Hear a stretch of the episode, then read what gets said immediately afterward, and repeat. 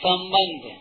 पूर्व श्लोक में भगवान ने बताया कि मेरे और तेरे बहुत से जन्म हो चुके हैं। अब आगे के छठे श्लोक में भगवान अपने जन्म अवतार की विलक्षणता बताते हैं। अजोपि सन्नव्ययात्मा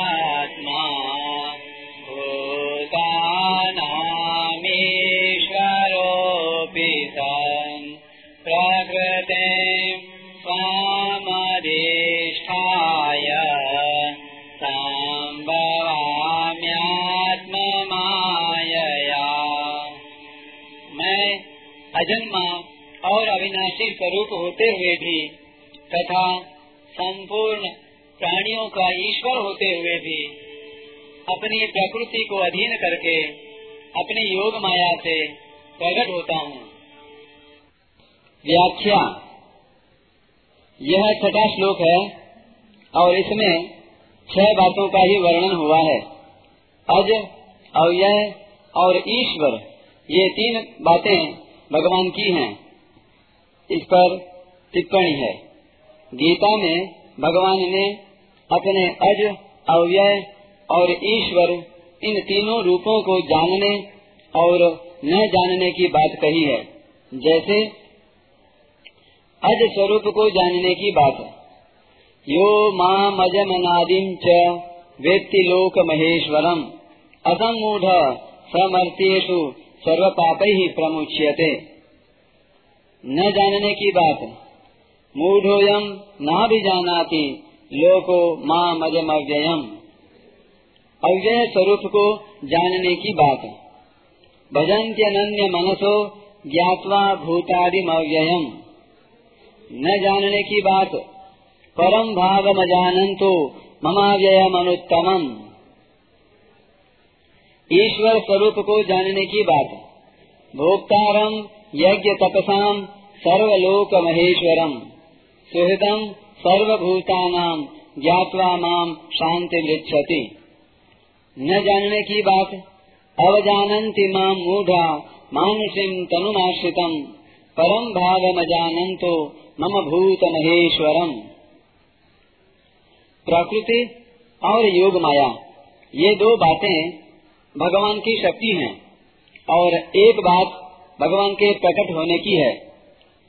अजोपि सन न व्ययात्मा इन पदों से भगवान यह बताते हैं कि साधारण मनुष्यों की तरह न तो मेरा जन्म है और न मेरा मरण ही है। मनुष्य जन्म लेते हैं और मर जाते हैं, परंतु मैं अजन्मा होते हुए भी प्रकट हो जाता हूँ। और अविनाशी होते हुए भी अंतर्धान हो जाता हूँ। प्रकट होना और अंतर्धान होना दोनों ही मेरी अलौकिक लीलाएँ हैं। संपूर्ण प्राणी जन्म से पहले अप्रकट, अव्यक्त थे और मरने के बाद भी अप्रकट, अव्यक्त हो जाने वाले हैं। केवल बीच में ही प्रकट, व्यक्त हैं। परंतु भगवान सूर्य की तरह सदा ही प्रकट रहते हैं। तात्पर्य है कि जैसे सूर्य उदय होने से पहले भी ज्यो का त्यों रहता है और अस्त होने के बाद भी ज्यो का त्यों रहता है।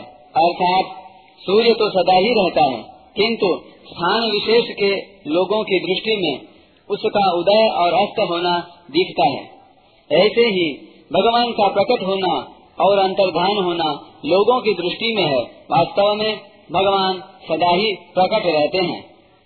दूसरे प्राणी जैसे कर्मों के परतंत्र होकर जन्म लेते हैं, भगवान का जन्म वैसे नहीं होता। कर्मों की परतंत्रता से जन्म होने पर दो बातें होती हैं, आयु और सुख दुख का भोग। भगवान में ये दोनों ही नहीं होते। दूसरे लोग जन्मते हैं तो शरीर पहले बालक होता है, फिर बड़ा होकर युवा हो जाता है, फिर वृद्ध हो जाता है और फिर मर जाता है। परंतु भगवान में ये परिवर्तन नहीं होते। वे अवतार लेकर बाल लीला करते हैं और किशोर अवस्था, पंद्रह वर्ष की अवस्था तक बढ़ने की लीला करते हैं। किशोर अवस्था तक पहुँचने के बाद फिर वे नित्य किशोर ही रहते हैं। सैकड़ों वर्ष बीतने पर भी भगवान वैसे ही सुंदर स्वरूप रहते हैं। इसीलिए भगवान के जितने चित्र बनाए जाते हैं, उनमें उनकी दाढ़ी मूछे नहीं होती। अब कोई बना दे तो अलग बात है।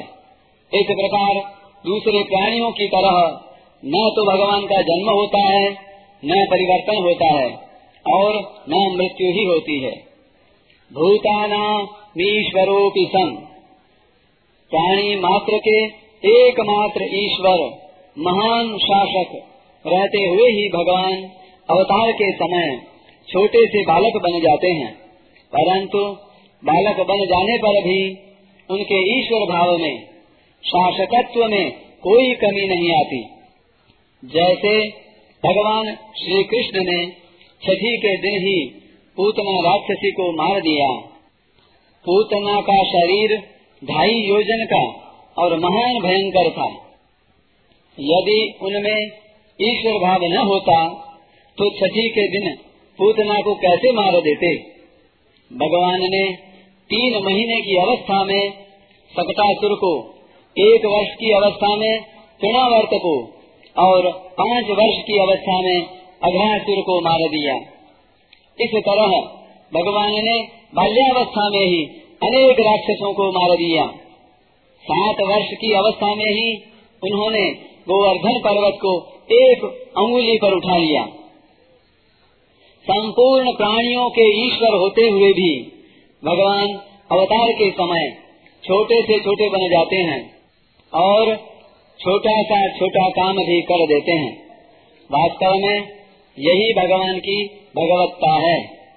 भगवान अर्जुन के घोड़े हाँकते हैं और उनकी आज्ञा का पालन करते हैं। फिर भी भगवान का अर्जुन पर और दूसरे प्राणियों पर ईश्वर भाव वैसा का वैसा ही है। सारथी होने पर भी वे अर्जुन को गीता का महान उपदेश देते हैं। भगवान श्री राम पिता दशरथ की आज्ञा को टालते नहीं और चौदह वर्ष के लिए वन में चले जाते हैं।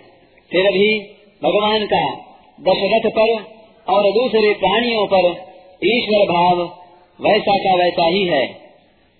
प्रकृति स्वाम अधिष्ठाय जो सत्व, रज और तम, इन तीनों गुणों से अलग है, वह भगवान की शुद्ध प्रकृति है। यह शुद्ध प्रकृति भगवान का स्वकीय सच्चिदानंद घन स्वरूप है। इसी को संधिनी शक्ति, संवित शक्ति और आह्लादिनी शक्ति कहते हैं। इस पर एक टिप्पणी। संधिनी शक्ति, सतस्वरूपा, संवित शक्ति चित स्वरूपा, और आह्लादिनी शक्ति, आनंद स्वरूपा है। इसी को चिन्मय शक्ति, कृपा शक्ति आदि नामों से कहते हैं।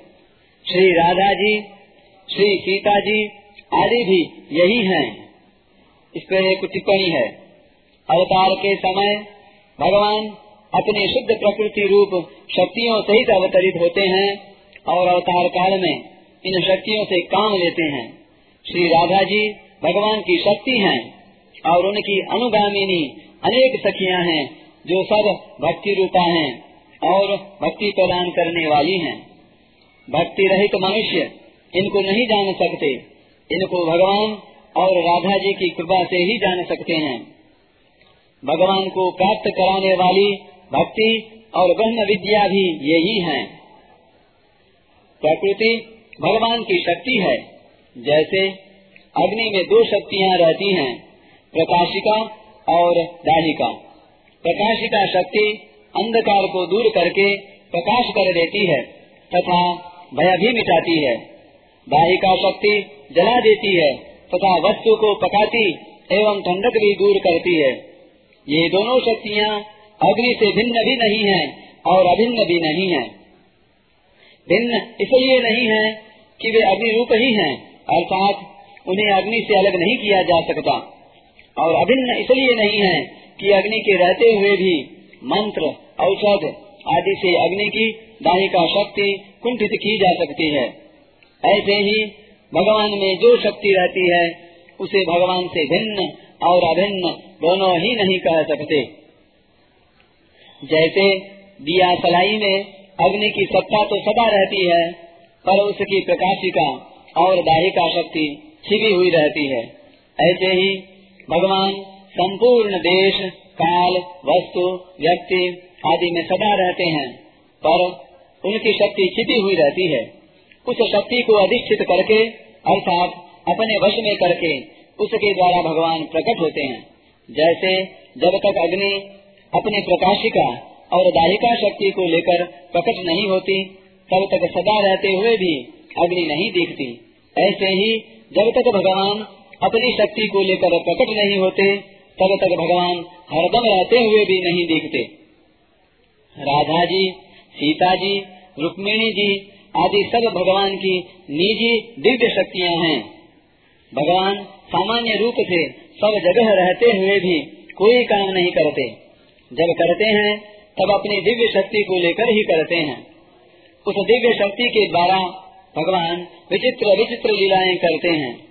उनकी लीलाएँ इतनी विचित्र और अलौकिक होती हैं कि उनको सुनकर, गाकर और याद करके भी जीव पवित्र होकर अपना उद्धार कर लेते हैं। निर्गुण उपासना में वही शक्ति ब्रह्म विद्या हो जाती है और सगुण उपासना में वही शक्ति भक्ति हो जाती है। जीव भगवान का ही अंश है। जब वह दूसरों में मानी हुई ममता हटाकर एकमात्र भगवान की स्वतः सिद्ध, वास्तविक आत्मीयता को जागरूक कर लेता है, तब भगवान की शक्ति उसमें भक्ति रूप से प्रकट हो जाती है। वह भक्ति इतनी विलक्षण है कि निराकार भगवान को भी साकार रूप से प्रकट कर देती है। भगवान को भी खींच लेती है। वह भक्ति भी भगवान ही देते हैं। भगवान की भक्ति रूप शक्ति के दो रूप हैं, विरह और मिलन। भगवान विरह भी भेजते हैं, इस पर एक टिप्पणी।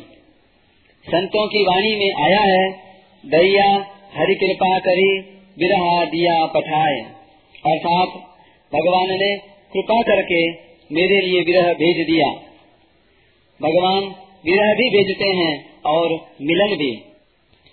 जब भगवान विरह भेजते हैं, तब भक्त भगवान के बिना व्याकुल हो जाता है। व्याकुलता की अग्नि में संसार की आसक्ति जल जाती है और भगवान प्रकट हो जाते हैं। ज्ञान मार्ग में भगवान की शक्ति पहले उत्कट जिज्ञासा के रूप में आती है, जिससे तत्व को जाने बिना साधक से रहा नहीं जाता। और फिर ब्रह्म विद्या रूप से जीव के अज्ञान का नाश करके उसके वास्तविक स्वरूप को प्रकाशित कर देती है। परंतु भगवान की वह दिव्य शक्ति, जिसे भगवान विरह रूप से भेजते हैं, उससे भी बहुत विलक्षण है। भगवान, कहाँ है? क्या करूँ? कहाँ जाऊँ? इस प्रकार भक्त व्याकुल हो जाता है। तो यह व्याकुलता सब पापों का नाश करके भगवान को साकार रूप से प्रकट कर देती है। व्याकुलता से जितना जल्दी काम बनता है उतना विवेक विचार पूर्वक किए गए साधन से नहीं। विशेष बात। भगवान अपनी प्रकृति के द्वारा अवतार लेते हैं और तरह तरह की अलौकिक लीलाएँ करते हैं। जैसे अग्नि स्वयं कुछ नहीं करती, उसकी प्रकाशिका शक्ति प्रकाश कर देती है दायिका शक्ति जला देती है, ऐसे ही भगवान स्वयं कुछ नहीं करते। उनकी दिव्य शक्ति ही सब काम कर देती है। शास्त्रों में आता है कि सीता जी कहती है रावण को मारना आदि सब काम मैंने किया है। राम जी ने कुछ नहीं किया। जैसे मनुष्य और उसकी शक्ति ताकत है, ऐसे ही भगवान और उनकी शक्ति है। उस शक्ति को भगवान से अलग भी नहीं कह सकते और एक भी नहीं कह सकते। मनुष्य में जो शक्ति है, उसे वह अपने से अलग करके नहीं दिखा सकता। इसलिए वह उससे अलग नहीं है। मनुष्य रहता है पर उसकी शक्ति घटती बढ़ती रहती है। इसलिए वह मनुष्य से एक भी नहीं है। यदि उसकी मनुष्य से एकता होती तो वह उसके स्वरूप के साथ बराबर रहती, घटती बढ़ती नहीं।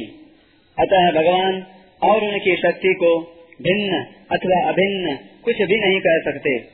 दार्शनिकों ने भिन्न भी नहीं कहा और अभिन्न भी नहीं कहा। वह शक्ति अनिर्वचनीय है। भगवान श्री कृष्ण के उपासक, उस शक्ति को श्री जी के नाम से राधा जी के नाम से कहते हैं जैसे पुरुष और स्त्री दो होते हैं, ऐसे श्री कृष्ण और श्री जी दो नहीं हैं। ज्ञान में तो द्वैत का अद्वैत होता है, अर्थात दो होकर भी एक हो जाता है, और भक्ति में अद्वैत का द्वैत होता है, अर्थात एक होकर भी दो हो जाता है जीव और ब्रह्म, एक हो जाए तो ज्ञान होता है। और एक ही ब्रह्म दो रूप हो जाए तो भक्ति होती है। एक ही अद्वैत तत्व प्रेम की लीला करने के लिए, प्रेम का आस्वादन करने के लिए, संपूर्ण जीवों को प्रेम का आनंद देने के लिए श्री कृष्ण और श्री जी इन दो रूपों से प्रकट होता है। इस पर एक टिप्पणी। ये यम राधा यश्च कृष्णो रसाधिर्देहश्चैक क्रीडनार्थम द्विधाभूत जो ये राधा और जो ये कृष्ण रस के सागर हैं, वे एक ही हैं, पर लीला के लिए दो रूप बने हुए हैं। दो रूप होने पर भी दोनों में कौन बड़ा है और कौन छोटा? कौन प्रेमी है और कौन प्रेमास्पद? इसका पता ही नहीं चलता। दोनों ही एक दूसरे से बढ़कर विलक्षण देखते हैं। दोनों एक दूसरे के प्रति आकृष्ट होते हैं। श्री जी को देखकर भगवान प्रसन्न होते हैं और भगवान को देखकर श्री जी दोनों की परस्पर प्रेम लीला से रस की वृद्धि होती है। इसी को रास कहते हैं। भगवान की शक्तियाँ अनंत हैं, अपार हैं। उनकी दिव्य शक्तियों में ऐश्वर्य शक्ति भी है और माधुर्य शक्ति भी। ऐश्वर्य शक्ति से भगवान ऐसे विचित्र और महान कार्य करते हैं, जिनको दूसरा कोई कर ही नहीं सकता। ऐश्वर्य शक्ति के कारण उनमें जो महत्ता, विलक्षणता, अलौकिकता दिखती है, वह उनके सिवाय और किसी में देखने, सुनने में नहीं आती। माधुर्य शक्ति में भगवान अपने ऐश्वर्य को भूल जाते हैं। भगवान को भी मोहित करने वाली माधुर्य शक्ति में एक मधुरता, मिठास होती है। जिसके कारण भगवान बड़े मधुर और प्रिय लगते हैं। जब भगवान ग्वाल बालों के साथ खेलते हैं, तब माधुर्य शक्ति प्रकट रहती है। अगर उस समय ऐश्वर्य शक्ति प्रकट हो जाए तो सारा खेल बिगड़ जाए। ग्वाल बाल डर जाएँ और भगवान के साथ खेल भी न सकें।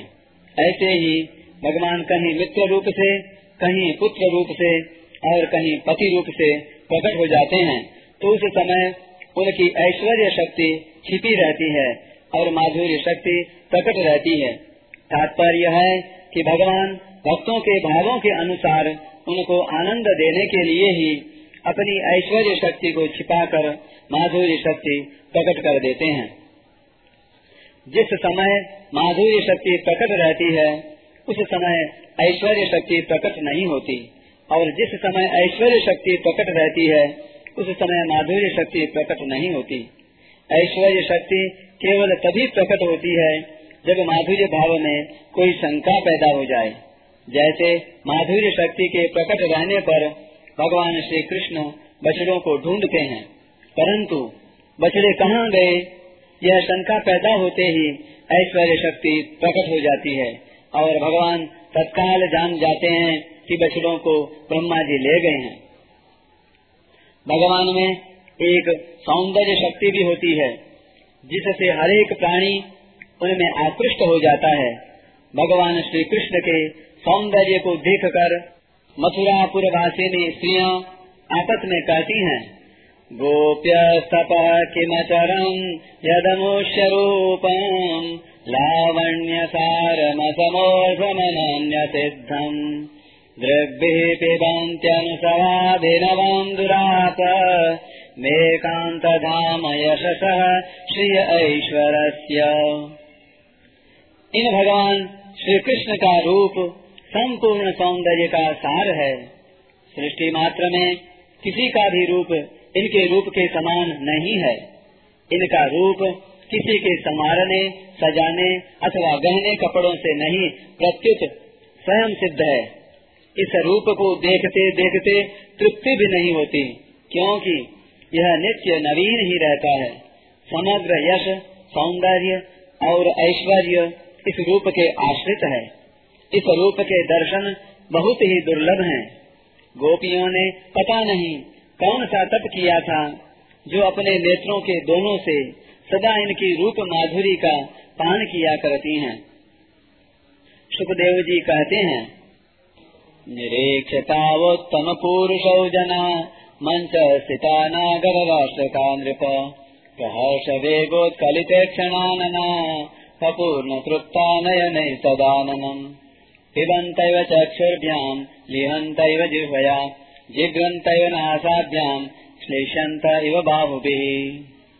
परीक्षित, मंचों पर जितने लोग बैठे थे, वे मथुरा के नागरिक और राष्ट्र के जन समुदाय पुरुषोत्तम भगवान श्री कृष्ण और बलराम जी को देखकर इतने प्रसन्न हुए कि उनके नेत्र और मुख कमल खिल उठे, उत्कंठा से भर गए। वे नेत्रों द्वारा उनके मुख माधुरी का पान करते करते तृप्त ही नहीं होते थे। मानो वे उन्हें नेत्रों से पी रहे हों जिहुआ से चाट रहे हों, नासिका से सूंघ रहे हों और भुजाओं से पकड़कर हृदय से सटा रहे हों। भगवान श्री राम के सौंदर्य को देखकर विदेह राजा जनक भी विदेह अर्थात देह की शुद्ध बुद्ध से रहित हो जाते हैं।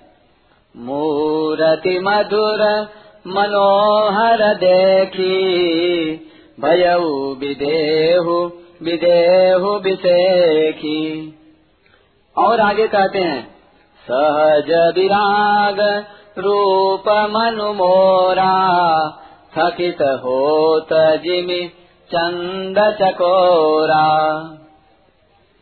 वन में रहने वाले कोल, भील भी भगवान के विग्रह को देखकर मुग्ध हो जाते हैं। करही जोहारू, बेट धरी आगे, प्रभु ही दिलो कहीं अति अनुरागे। चित्र लिखे जनु, जहाँ तह ठाढ़े, पुलक शरीर, नयन जल बाढ़े। प्रेमियों की तो बात ही क्या?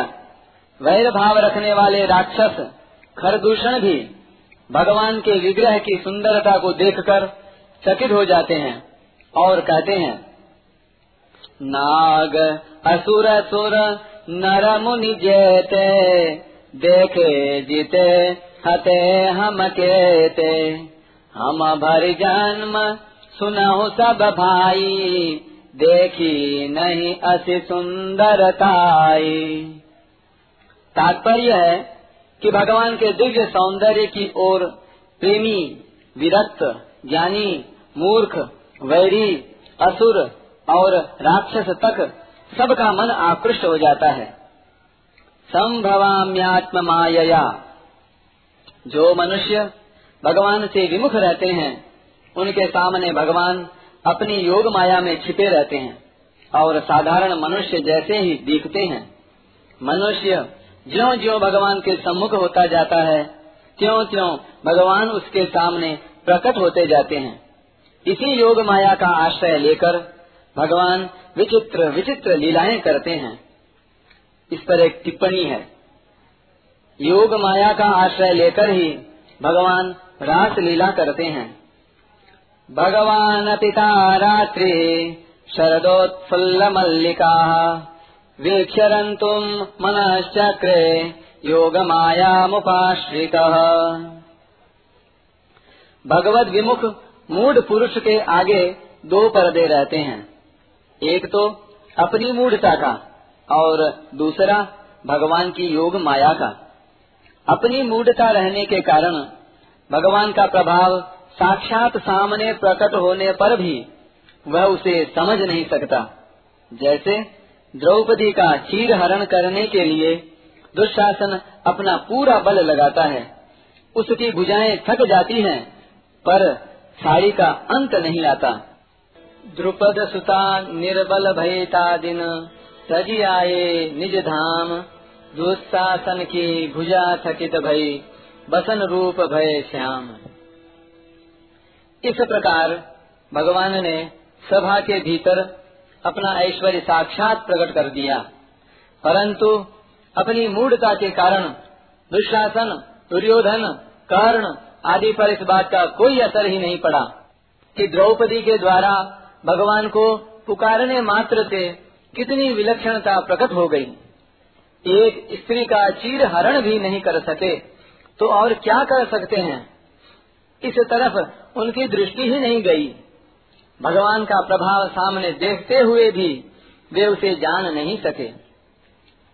यदि जीव अपनी मूढ़ता, अज्ञान दूर कर दे तो उसे अपने स्वरूप का अथवा परमात्म तत्व का बोध तो हो जाता है।